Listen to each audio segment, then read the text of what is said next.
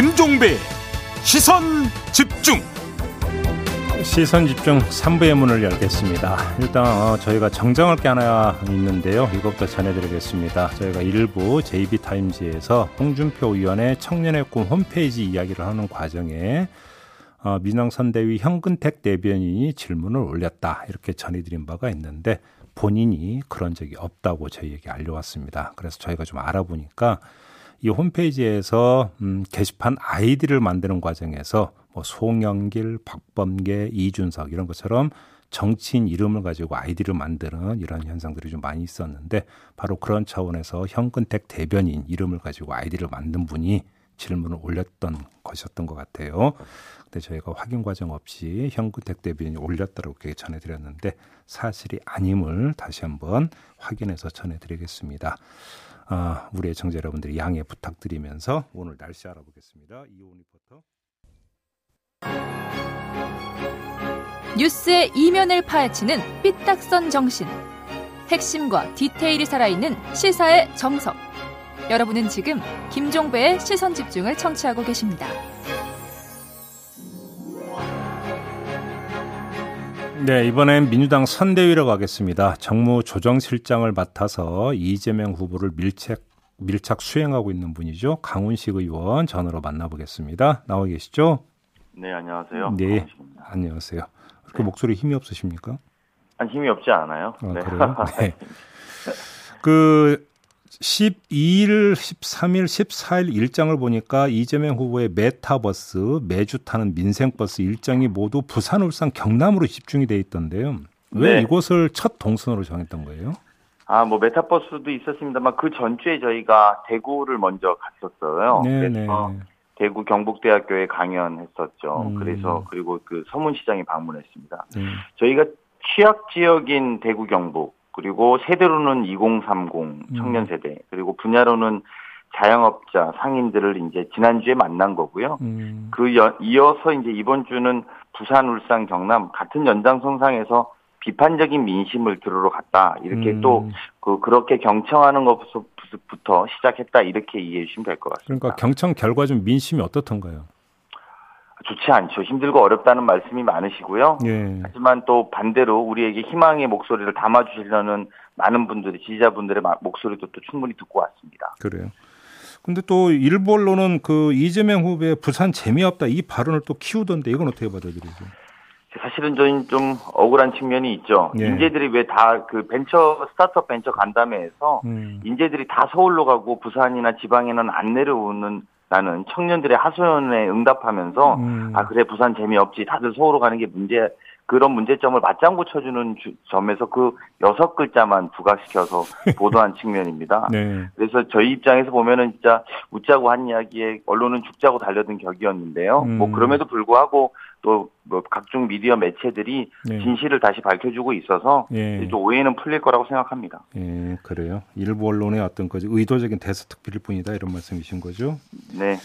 알겠습니다. 저 그 부인 관련 그 해명이 이제 있었는데 이게 좀 그 일각에서는 뭐 이렇게까지 뭐 구체적으로 세세하게 설명이 해야 되나 뭐 이런 이야기도 나오더라고요. 좀 어떤 점을 좀 우려를 하셨던 건가요? 아, 가짜 뉴스의 정도가 좀 심하치 어, 지나치게 나온 것이죠. 네. 그래서 뭐 물론 아예 이렇게 깨끗하게 공개하지 않으면 이렇게 음. 더 투명하게 말하지 않으면 더 많은 요만큼 보니까 이거는 의심되네, 이만큼 보니까 이거는 의심되네, 이렇게 자꾸 꼬리에 꼬리를 물게 되는 상황들에 대해서 좀 엄중하게 대응할 필요가 있겠다는 판단을 한 겁니다. 네. 어, 그리고 나아가서는 아예 그냥 동선 자체나 또 실제로 후보나 부인이 어떻게 움직였고 활동인 요 관련해서 낙상사고 음. 관련해서 어떻게 움직이는지를 투명하게 공개하는 것이 또 음. 국민의 도리고 음. 나아가서 저희가 앞으로 이런 가짜 뉴스에는 아주 단호하게 대응할 예정입니다. 그래서 이제 그 이재명 후보 같은 경우 이제 부인하고 통화하는 내용을 이제 공개를 하기도 했는데 또 어떤 분은 그거를 심파라고 그렇게 이제 비판하던데 어떻게 받아들이십니까?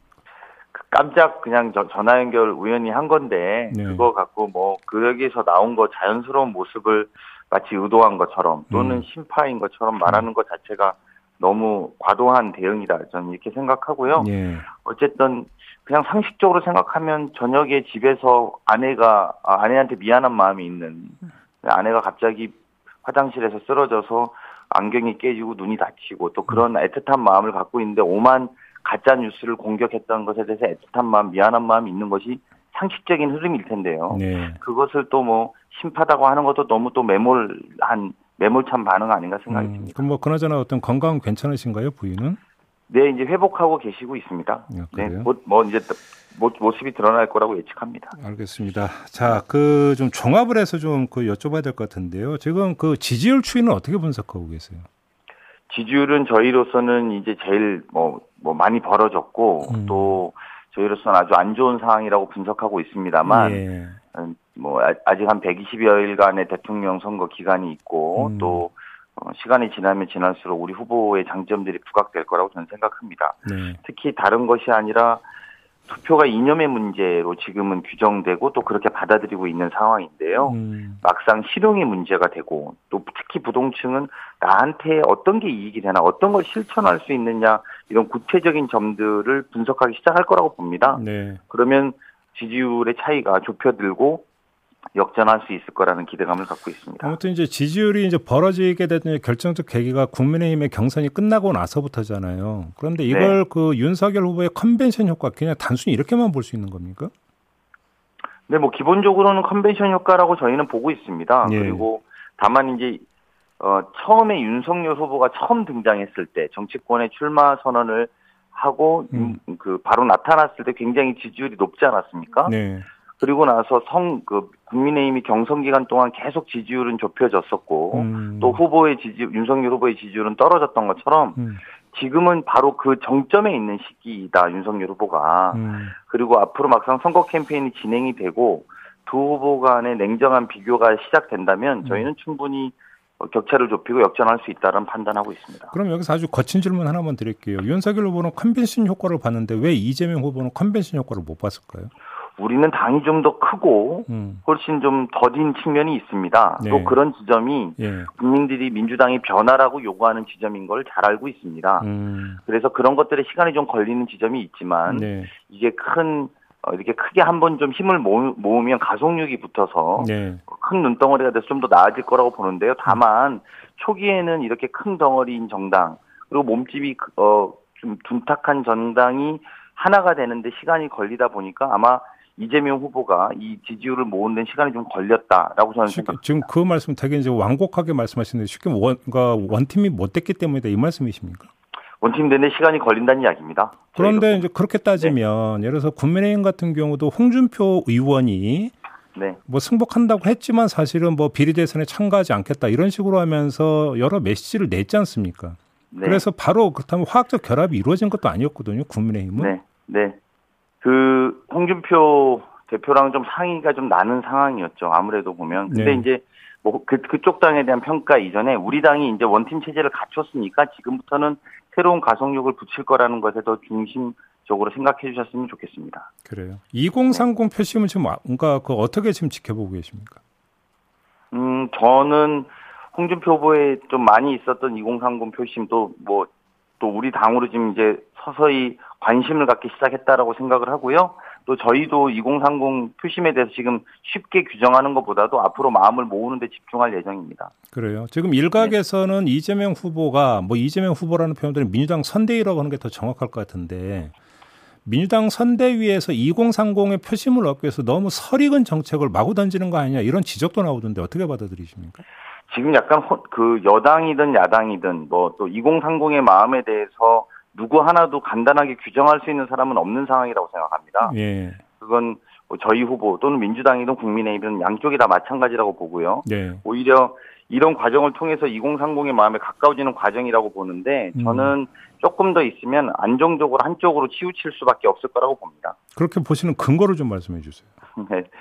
뭐 저희 후보가 훨씬 더 캠페인이나 또 실제로 2030 마음을 청년 세대 문제의 마음에 대해서 듣는데 더 잘 어, 뭐라고 할까, 또 받아들이는 준비가 돼 있다고 할까요? 네. 실제로 이재명 후보가 제가 일주일 동안 옆에서 본 결과로는 문제 해결, 해결사용 리더십 같은 것을 갖고 있어요. 음. 그래서 문제를 해결하려고 하는 굉장히 절박하고 직관적인 리더십을 갖고 있습니다. 그래서 네. 뭐 과거에 보면 수실, 수술실 CCTV라든지 지역화폐 활성화라든지 또 음. 최근에는 요소수 문제라든지 이런 것들을 해결해내는 장점들이 있거든요. 예. 2030 문제, 즉 청년 세대의 문제에 대해서도 반드시 해결해야 된다. 또 우리가 해결하지 못해도 그들에게 귀를 열고 들어야 된다라는 절박한 마음 갖고 있기 때문에 네. 저는 시간이 지나면 그 마음은 저희한테 올 거라는 근거를 갖고 있습니다. 그럼 이재명 후보가 해결사의 면모를 유감없이 발휘할 2030의 문제가 그 1순위가 뭘까요? 그건 좀 더 저희가 설익은 정책이 되지 않으려면 준비돼서 말씀을 드릴게요. 그러게요. 윤석열 네. 후보 같은 경우는 어제 그 한- 프로야구 한국 시리즈 직관을 갔거든요. 네. 아무래도 이제 여기에는 이제 그 관중 중에 이제 젊은 층이 이제 상대적으로 많은 점도 아마 고려가 됐을 것 같은데 이런 행보는 어떻게 평가하십니까? 아, 저는 뭐 젊은 사람들하고 어울리고 젊은이와 함께 호흡하는 것에 대해서 폄훼할 생각은 전혀 없습니다. 예. 진심으로 우러나고 또 진심으로 하나 하나가 되려고 노력하는 건 좋은데 그것이 사실인지 진심인지 음. 그거는 뭐 아마 본인한테 물어봐야 된다고 생각합니다. 그래요. 별로 진심이 안 통할 거다 이런 말씀이십니까? 예. 그러면 지금 윤석열 후보가 종부세 어제 전면 재검토를 꺼낸 건 어떻게 받아들이세요? 부동산에 대해서 문제점이 많고 또 그 문제를 해결하기 위해서 여러 가지 대안을 내놓을 수 있다고 생각합니다. 그리고 네. 뭐 앞서서 여러 가지 정책을 내놨지만 구체성이나 실현 가능성에 대해서는 검토되지 않은 측면들이 많다고 봅니다. 가령 예를 들면 50조 자영업 50조를 자영업자한테 주겠다라고 이야기도 했는데 음. 지금 국민의힘이 그 뒤로 뭐 당내에서나 원내에서 구체적인 안을 지금 오- 내년도가 바로 예산을 세우고 있는 지금 예산 시즌이거든요, 국회가. 네. 그런 것들을 구체적으로 제시하고 있지 않는 모습. 그리고 어, 대장동 투기에서 나타나온 부동산 환수 이익을 어, 개발 이익을 환수하자. 예. 또 이런 이, 이에 대해서도 그 뒤로 이야기가 전혀 안 하고 있습니다. 음. 그래서 그런 것들을 보면 그냥 말뿐인 거 아닌가. 그리고 또 음. 구체성이 있는 건지. 음. 그리고 그런 것들이 전반적인 지금 당장 그 불만을 가지는 세금을 많이 내- 종부세를 가지는 불만을 많은 사람의 표만 얻으려고 하는 행위가 아닌지 예. 구체적인 실천 의지와 과정들이 있는지에 대해서는 의심을 안 할 수 없습니다. 지금 당내 설치된 고발사주 TF 있잖아요. 이거를 윤석열 가족비리 국민검정 특별위원회로 확대 개편한다고 하던데 왜 이런 판단을 내리신 겁니까? 윤석열 후보 최대 리스크 중에 하나 가족이라고 판단합니다. 예. 뭐 다른 이유가 아니고 뭐 2019년 통계에 따르면 5년간 민간인 기소율은 보통 한 40%가 넘거든요. 근데 음. 뭐 검사의 범죄 기소율은 0.13%, 0.2%가 안 됩니다. 음, 음. 26년간 검사 생활하면서 뭐 본부장, 본인, 부인, 장모 뭐 여기에 대한 분들의 주가 조작, 부동산 투기 의혹, 또 예. 논물 표절 의혹들이 계속 사실로 드러나고 있지 않습니까? 예. 그렇다 보면은 민간인들이라면 충분히 기소됐던 것도 26년간 본인 또는 본인의 가족들은 기소되지 않았을 가능성에 대해서 저희가 아무도 부정할 수 없습니다. 음. 특히 장모는 요양급여 22억 9천만 원 불법 수급해서 이미 사기 혐의로 징역 사명을 받았는데요. 음. 이런 것들을 구체적으로 다 파헤치는 게 국민의 알 권리 또는 대통령 선거를 가지고 소위 공정을 부르짖는 후보라고 하는 분들에 대한 엄중한 잣대는 국민들도 요청하고 있는 상황이라고 생각합니다. 예. 근데 또 그 정반대로 이제 이재명 후보와 이제 관련해서 음. 대장동 의혹이 다시 이제 파고를 형성할 거다라는 전망이 있어요. 왜냐하면 지금 구속된 김만배 남욱 씨 같은 경우는 기소가 되지 않습니까? 어차피 네. 구속 기간이 있기 때문에 네. 한 일주일쯤에 구속, 그러니까 기소가 이루어지면서 다시 이게 파고가 일 것이다 이런 전망도 있던데 어떻게 전망을? 저희는 굉장히 그 입장에 대해서 단순합니다. 네. 진실은 끝까지 밝히자는 입장이고요. 예. 수사를 통해서 그 결과가 나오고 의혹이 해소되지 않으면 특검을 받을 수 있다라고 이야기도 했, 지 않습니까? 네, 네. 그리고 오히려 윤석열 후보도 그것과 관련된 모든 수사를 받는 것이 그리고 음. 수사를 받은 다음에 또 거기도 마찬가지로 국민적 의혹이 해소되지 않으면 또 특검을 받아야 된다고 생각합니다. 예. 지금 당장 특검 받자라는 것은 수사를 멈추라는 이야기와 다르지 않기 때문에 예. 동의하기 어렵지만 예. 국민의 의혹을 해소하는 데는 저희는 끝이 없다라고 생각합니다. 그러면 특검 논의는 그 최소한 이 그 대장동 3인방에 대한 기소가 이루어진 다음부터 시작이 돼야 된다 이런 입장이신가요? 아니 그렇죠. 이제 그거에 대한 기소뿐만 아니라 네. 전체적인 수사 결과가 최종으로 나온 다음에 음, 국민들의 의혹들에 대한 답변을 해야 되는 것이고요. 음. 그리고 아까 말씀드린 것처럼 그 과정에는 윤석열 후보 본인이나 가족들 관련되어 있는 수사나 음. 조사들도 이루어지고 있으니까요. 음흠. 같이 다 조사와 수사를 끝내놓고 이야기하는 것이 맞다고 생각합니다. 다시 한번 정리를 하면 특검 그 도입 논의 개시 시점은 수사 결과 발표 이후 이렇게 이제 정리를 해야 된다는 것이죠. 네, 그렇죠. 네. 마지막으로 이걸 좀 여쭤보겠습니다. 인재 영입이요 국가 인재위원회를 발족을 시켰는데요. 지금 뭐, 뭐, 뭐 말씀 안 해주실 것 같긴 합니다만 구체적으로 지금 영입 오가고 있는 인물이 있습니까? 뭐 이제 발족한 지 며칠 되지 않았는데요. 네. 여러 여러 논의들이 진행되고 있다라고 제가 어, 알고 있고요. 네. 그리고 어, 그런 면면을 토론, 통해서 새로운 정부에 대한 국민적 기대감들을 어떻게 풀어낼 수 있는지 음. 또더더 함께 포함할 수 있는지를 적극적으로 검토하고 논의해서 좋은 분들을 모시려고 애쓰고 있습니다. 이것만 마지막으로 여쭤볼게요. 뭐 인재 영입은 둘째치고 그 국민의힘에서 김종인 전 비대위원장 선대위 그 합류를 그 전제로 해서 네. 민주당 안에서도 그 맞대응 카드로 이해찬 전 대표가 전면 등판해야 되는 거 아니냐라는 이야기가 나온다는 보도가 좀 있던데요. 혹시 내부 논의가 있었습니까 관련해서? 아 저희는 뭐 그 부분에 대해서는 제가 알고 있는 바는 없고요. 예. 근데 선대위의 크기나 선대위에 누가 영입된다고 해서 선거 전체에 미치는 영향이 있다는 건 좀 옛날 트렌드 방식의 선거입니다. 아, 뭐 가령? 예를 들면 예. 이준석 후보가 국민의힘이 지금 당대표가 됐지 않습니까? 네네. 당시에 당대표 후보가 어떤 선대위원장이 있었는지 우리는 아무도 알지 못합니다. 음. 결국은 이번 선거는 윤석열 대 이재명의 선거이시지 음. 이- 이게 뭐 김종인 대 누구의 선거도 아니고 음. 또는 민주당이 국민의힘의 선거도 아닙니다. 제가 음. 볼때 이재명과 윤석열 과연 누가 우리 미래의 대통령이 돼야 되느냐는 선거로 압축될 수밖에 없을 것이고 음. 그렇게 본다면 지금 뭐 선대위 논의, 선대위 규모의 논의, 또 선대위 방식의 논의가 본질이 아니라 누가 후보, 후보이고 누가 미래의 문제를 해결할 수 있는 후보인지가 음. 아마 본격적인 대결이 장이 되지 않을까 생각합니다. 결국 인물 얘기는 후보밖에 없다 이런 말씀이신 거죠? 대통령 선거는 적어도 그랬습니다. 지금까지. 알, 아, 알겠습니다. 이렇게 마무리할게요. 고맙습니다, 네. 의원님. 네. 네, 더불어민주당 선대위 정무조정실장을 맡고 있는 강훈식 의원과 함께했습니다.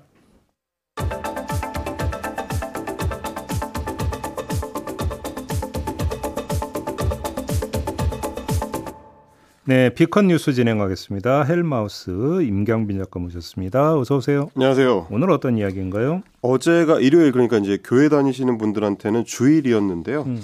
어, 인터넷 커뮤니티 보배드림의 한 원로 목사의 설교 방송과 관련한 글이 올라와서 좀 눈길을 끌었습니다. 음. 예. 어, CTS 기독교 TV에서 나온 동두천 두레교회 김진홍 목사의 설교 방송 화면을 한 이용자가 캡처를 했는데 음, 하단에 적힌 설교 주제가 정권 교체 였고 요한복음 2장 18절에서 19절 이렇게 적혀 있었습니다. 설교 주제가 정권 교체였다고요? 정권 교체요. 그래요? 그래서 이제 캡처 화면을 올린 이용자도 대체 뭐 하는 거냐. 네. 어, 성경에 정권 교체라는 말이 나오나 이렇게 비판을 했습니다.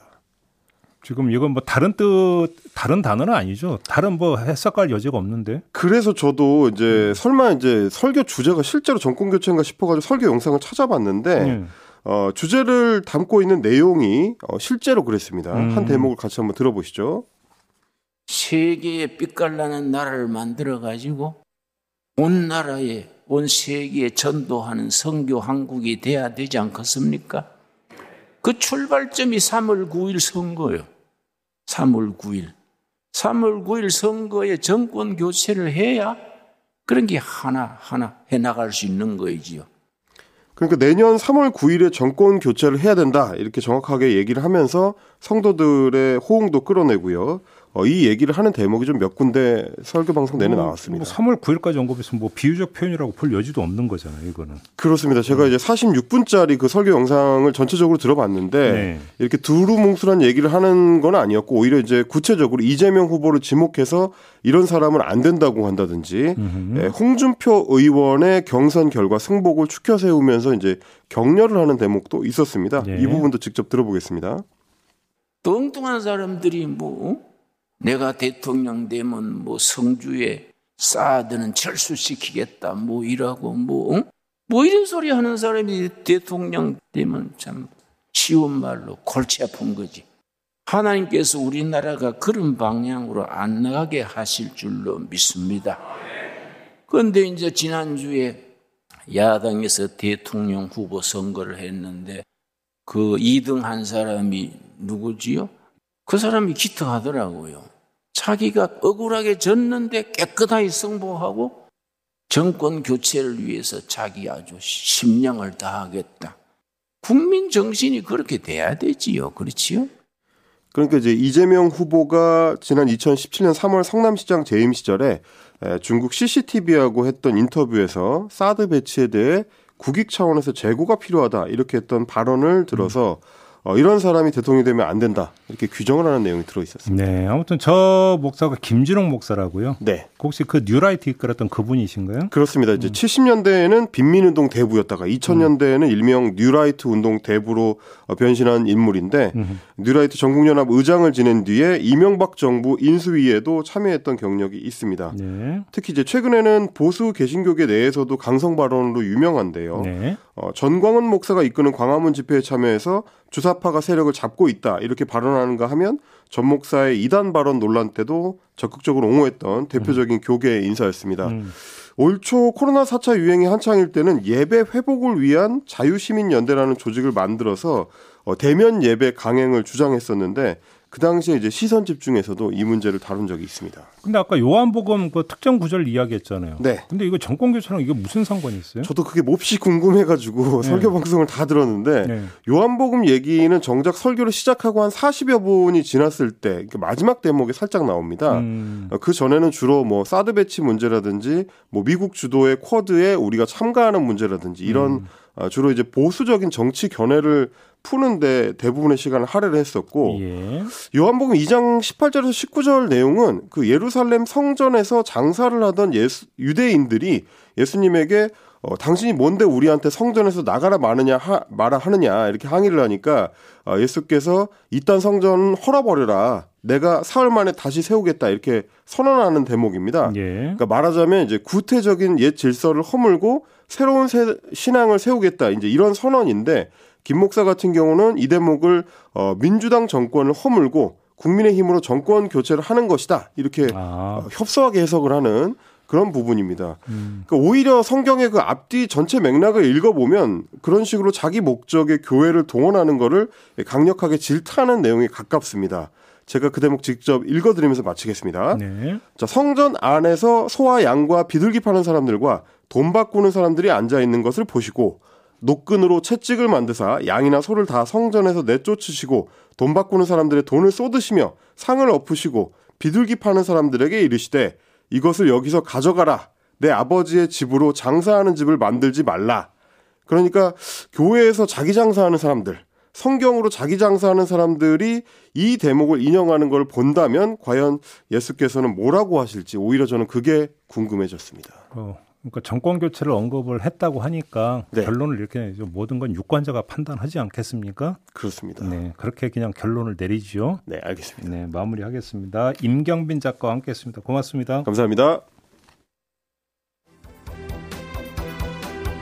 네, 월요일 아침입니다. 한 주 힘차게 출발하시기 바라고요. 저희 김종배의 시선 집중 본방 마무리하겠습니다. 저는 유튜브에서 연장 방송으로 이어갑니다. 고맙습니다.